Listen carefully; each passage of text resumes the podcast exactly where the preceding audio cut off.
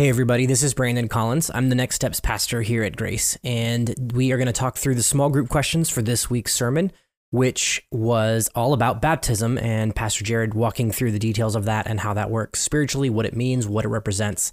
Today is April 24th, and I want to walk through actually every question that we have. There's just a few of them, but they're fairly deep and uh, a little bit involved, so I want to talk through them with you. The first question is How do you think baptism influences us spiritually?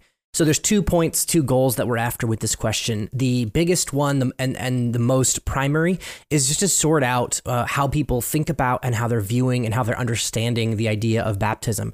Now, hopefully, if they sat through the sermon this weekend and heard Pastor Jared uh, teaching all about it, they have a fairly solid uh, understanding uh, of that truth. But it, it is also very easy for people to still miss things, uh, no matter how good a job the, the teacher or speaker does. And so this is a great way to just explore and hear your group members talking about what do they think about baptism, how are they understanding it, and it's important here that you don't um, jump in and make this, give them lots of space to think and share so that you can really get a sense for how someone is thinking about baptism. And that'll allow you to sort of uh, fill in any gaps they might have in their understanding. Uh, or even a really big one is if someone, if it sounds like someone is thinking of baptism as a thing that, um, that they might need to uh, to get to heaven, you can really kind of walk through that and, and show them how that's not the case uh, very carefully. And again, graciously and lovingly, and, and, and including your group in that as well. But the point there is make sure as you ask that question just to give lots of space for your group to talk about that and share so you get a sense of uh, where people are at in their understanding. The next question says, uh, talks about baptism symbolizing death, burial, and resurrection, and just kind of asks them to explore what do those three ideas mean for us in our lives death, burial, and resurrection.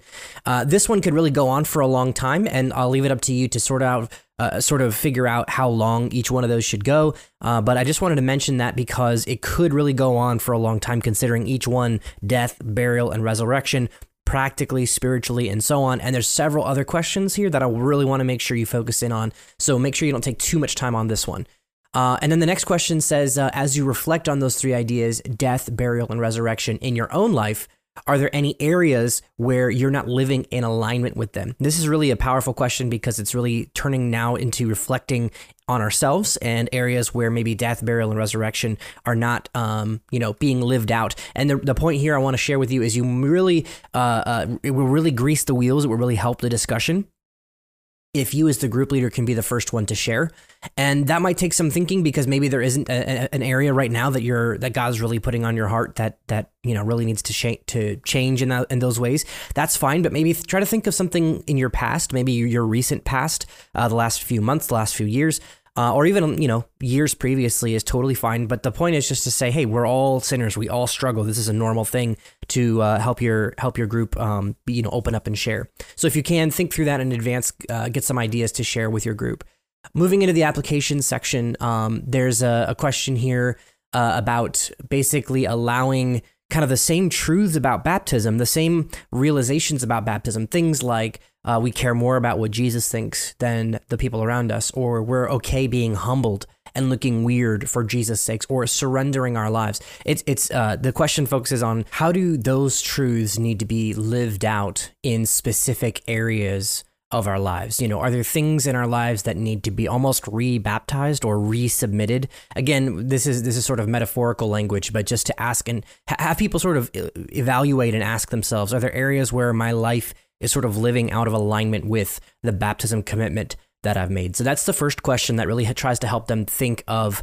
Um, you know, specific areas in their lives. And then the next question says, how can you take those steps of death, burial, and resurrection in those areas. So again, you sort of identify the areas in the first question and then get specific about okay, what steps do I need to take about putting this area to death metaphorically, uh, right? Dying to dying to myself in that area. Uh, and then um, burial, right? Re- re- leaving that at the cross, re- uh, walking away, repenting of that thing, and then resurrection, turning that area over uh, to to Christ. Or in general, how can you take this is the next part of the question, or in general, how can you make sure those three realities, death, burial, and resurrection, are permeating your life? And this is probably one of the, the biggest questions that are, are I really want to have you focus on with your groups because I think this is something that every single believer can really do and benefit from pausing to ask themselves and allowing you know, Jesus to sort of speak into their heart about these things. And again, you as a group leader, uh, if you want to share, if you want to kick things off, that's great. The other tip I want to give you, or the other suggestion I want to encourage you to do here, is really pause. Make sure everyone in your group is grappling with this. And one of the best ways to do that is maybe even go around and say, "Hey, I'd like all of us to share. What about you? What about you, Phil, Mary, Susan?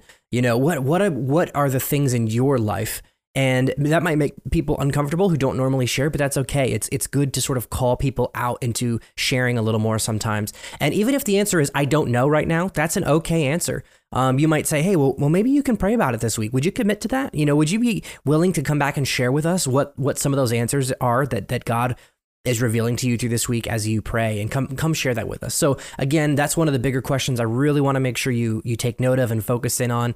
Uh, and then the last one last question of the uh, uh, of the discussion guide and the last one to share with you is if, if God revealed something to you today. So in our discussion, as God has sort of worked in you and revealed something, how are you going to walk that out this week? What will that look like practically? And uh, the thing I want to just remind you of or encourage you is really help your people to get specific on this. Make sure these aren't just vague general answers like I'm going to love God more, I'm going to love my family more. No, no, no. Specifically, what are you going to stop doing? What are you going to start doing? How are you going to speak differently? How are you going to think differently? Um, in the, in the question, there's some suggestions about who, what, when, and where. Uh, make sure the plan is practical and detailed, uh, and really just help your people think through that and, and, and pray for them. And then maybe as you close, uh, as as you begin to sort of live these things out. Because again, we don't ever want to be just discussing and talking through things. We always want to be being doers of the word, not hearers only. That's where the power of the scriptures come to life in us and in our lives. So, I'll be praying for you this week. Some powerful, uh, really deep stuff here with baptism, even though it's a topic that maybe seems uh, simple or or elementary. It's early in our Christian lives, but it's also something that has just continual echoes and impact and residual truth for us to glean and learn from and reapply. So take your time, uh, really walk with your group through this, be uh, willing to share and be transparent. And I will be praying for you, praying that God does powerful things in your group this week.